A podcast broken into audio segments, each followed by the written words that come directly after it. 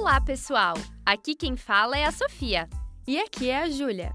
Nós somos acadêmicas do curso de Relações Públicas da Universidade de Caxias do Sul e desenvolvemos um trabalho de conscientização sobre a Agenda 2030 para a disciplina de Comunicação e Sustentabilidade. E vamos falar um pouco mais sobre um dos objetivos da agenda, que é o consumo e produção responsáveis. Antes de tudo, precisamos entender o que é a Agenda 2030. Ela foi criada pela ONU e é composta por 17 Objetivos Sustentáveis, que têm como intuito serem cumpridos pelos países até o ano de 2030. Eles são um apelo global à ação para acabar com a pobreza, proteger o meio ambiente e garantir a paz ao redor do mundo. O objetivo que escolhemos para falar é o número 12: consumo e produção responsáveis. Para quem não sabe, consumo sustentável é utilizar de bens e serviços que atendam às suas necessidades básicas e te proporcione qualidade de vida, enquanto minimiza o uso dos recursos naturais, a geração de resíduos e a emissão de poluentes. Pode parecer uma coisa complexa, mas muitas vezes pensar: eu preciso mesmo comprar isso? Não tem como eu reutilizar isso de uma forma diferente? Já é praticar o consumo sustentável. Já a produção sustentável é, ao longo de todo o ciclo de vida desses bens e serviços, optar pelas melhores alternativas possíveis para minimizar os custos ambientais e sociais. Eu vou te explicar de uma forma fácil e resumida algumas das ações propostas desse objetivo. Ele tem por princípio assegurar padrões de produção e consumo sustentável, implementar o plano decenal de programas sobre produção e consumo sustentáveis, que, para quem não sabe, é uma estrutura global que visa acelerar a mudança desses padrões.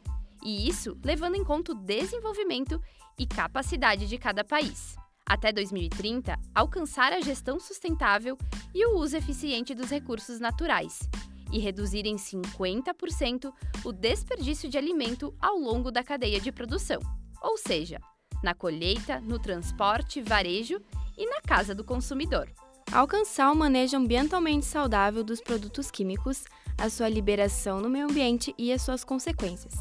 Incentivar as empresas, especialmente as empresas grandes e transnacionais, a adotar práticas sustentáveis.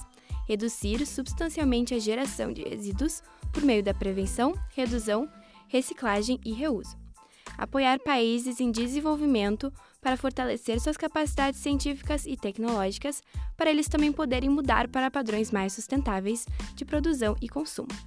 E, por fim, garantir que as pessoas, em todos os lugares, tenham informação relevante e conscientização sobre viver em harmonia com a natureza. Lembrando, pessoal, que esses são apenas algumas ações inseridas dentro do Objetivo 12. Além dele, existem outros a serem cumpridos pelos países que participam da agenda. Também é importante enfatizar quais são as consequências desse objetivo ser negligenciado, né, Sophie? Pois é. Atualmente, nós temos mais de 2 bilhões de toneladas de lixo no nosso planeta, com expectativa de aumentar para 70% nos próximos 30 anos. E nem 15% disso é reciclado. Além disso, um terço de todos os alimentos produzidos no mundo são descartados. São bilhões de toneladas. E isso com mais de 800 milhões de pessoas passando fome ao redor do mundo. E isso nos faz perguntar: qual a situação desse objetivo no Brasil? Em desperdício de alimento, descobrimos que aproximadamente 64% do que se planta é perdido ao longo da cadeia produtiva. Isso mesmo, 20% na colheita, 8% no transporte e armazenamento, 15% na indústria de processamento, 1% no varejo e 20% no processamento culinário e hábitos alimentares. A gente não sabe o que é mais chocante: a quantidade de desperdício ou que a maior porcentagens são nas nossas casas. De acordo com o Instituto Acatu, cerca de 20 a 40% dos alimentos que uma família brasileira compra vão para o lixo.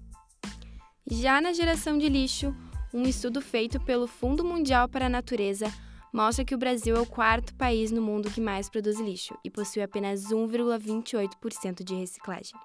Os dados apontam que o país não consegue avançar nisso porque apenas 40% da população tem acesso à coleta seletiva, ou seja, o buraco é bem mais embaixo.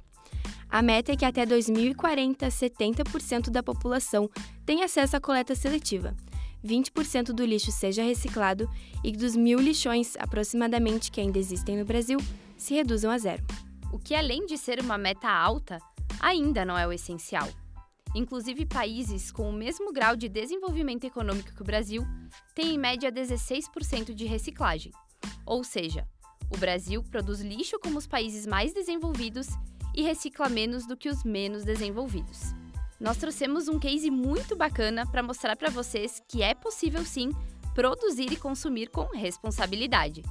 A empresa Santa Luzia de Santa Catarina vem desde 2002 optando por práticas mais sustentáveis e que mudaram a forma de produção.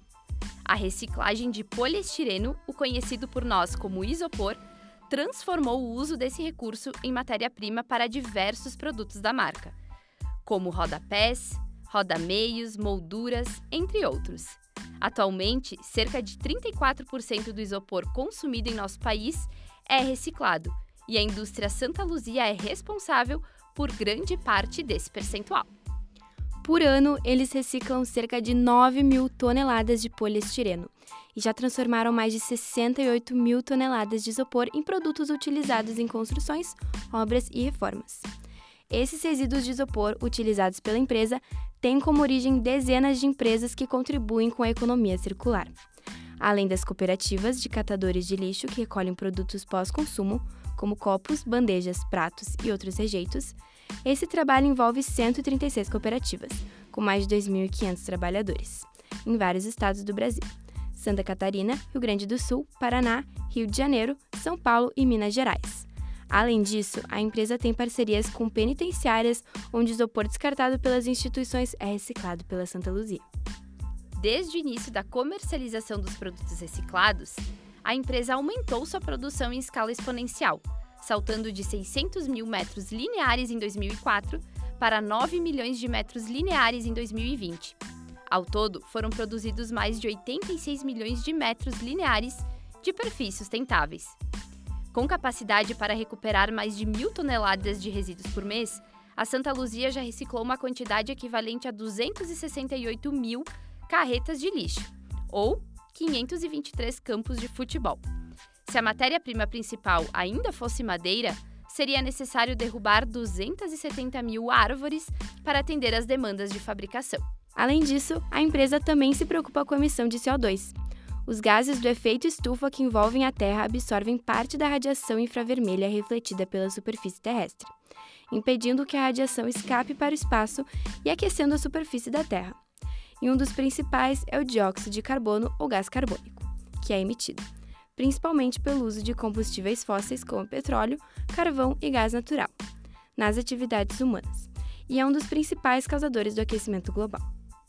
A preocupação em torno do superaquecimento da Terra tem aumentado, e com o passar dos anos, mais tem se falado sobre os efeitos da emissão excessiva de gases poluidores na atmosfera, principalmente de CO2 que, embora não seja o gás mais potente, ele é um né, dos que é mais preocupante devido à alta quantidade de emissão global. O monitoramento dos impactos gerados pelo processo produtivo das empresas contribui para o desenvolvimento de um novo modelo uniforme preocupado com as questões ambientais e também pelo gerenciamento dos impactos no meio ambiente. Nossas simples atividades do dia a dia provocam emissão de gases do efeito estufa. Deslocamentos com automóveis, consumo de alimentos, consumo de energia elétrica, o lixo que geramos, enfim. Nossas ações podem impactar positiva ou negativamente o meio ambiente. Cabe a nós fazermos as melhores escolhas para que esse impacto seja o menos danoso possível, pois precisamos pensar em cuidar melhor do planeta. E a Santa Luzia tem esse cuidado, não é mesmo, Sophie? Isso mesmo. A Santa Luzia elaborou um contador dinâmico de CO2. Assim, cada vez que você acessar o site da Santa Luzia, você vai poder conferir como anda a emissão enquanto estão fabricando os produtos. Além disso, eles mensuram as emissões desde 2012 e apresentam também o somatório ao longo desses 10 anos. Essa empresa encontrou uma maneira de continuar produzindo e pensando no meio ambiente. E apesar de ser uma grande empresa, outras menores também podem aplicar soluções simples no dia a dia. Com certeza! E a partir de agora, nós vamos trazer então alguns exemplos do que as pequenas empresas podem desenvolver e colocar em prática. A geração de produtos e subprodutos e boa parte da execução de serviços usa recursos naturais, na forma de matérias-primas e insumos. A redução destes, assim como da poluição, é crucial para a melhoria do desempenho ambiental das empresas. Isso porque, quando se reduz o consumo de água, energia e também matérias-primas, se reduz a pressão sobre os recursos naturais. Ou seja, menos será retirado do meio ambiente para se produzir ou também executar um serviço.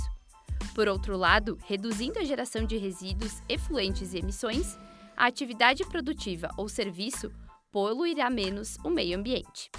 Existem diversas medidas simples voltadas à sustentabilidade que podem ser aplicadas nas empresas e em seus processos produtivos, tais como otimização do consumo de matérias-primas e insumos no processo produtivo, reformulação de produtos, visando a geração de menos poluição e minimização de recursos para sua fabricação, substituição de equipamentos ou tecnologias obsoletos ou poucos eficientes, redução da produção de águas servidas, águas de processo, uso de equipamentos economizadores de água, controle de vazamento, uso da água da chuva e reuso de água.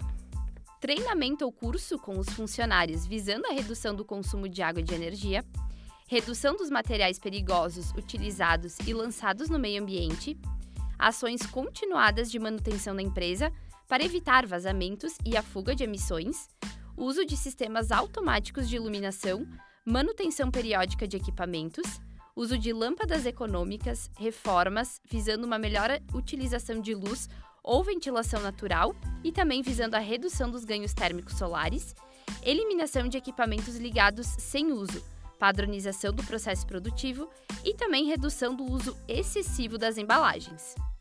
Esses foram alguns exemplos, mas existem diversas formas de se produzir e também consumir de forma sustentável. Pesquise, avalie os riscos e encontre a sua maneira de ajudar o planeta. Nós, como os futuros profissionais de relações públicas, temos como papel fomentar e inserir nas empresas uma cultura mais humana e de responsabilização com seus stakeholders.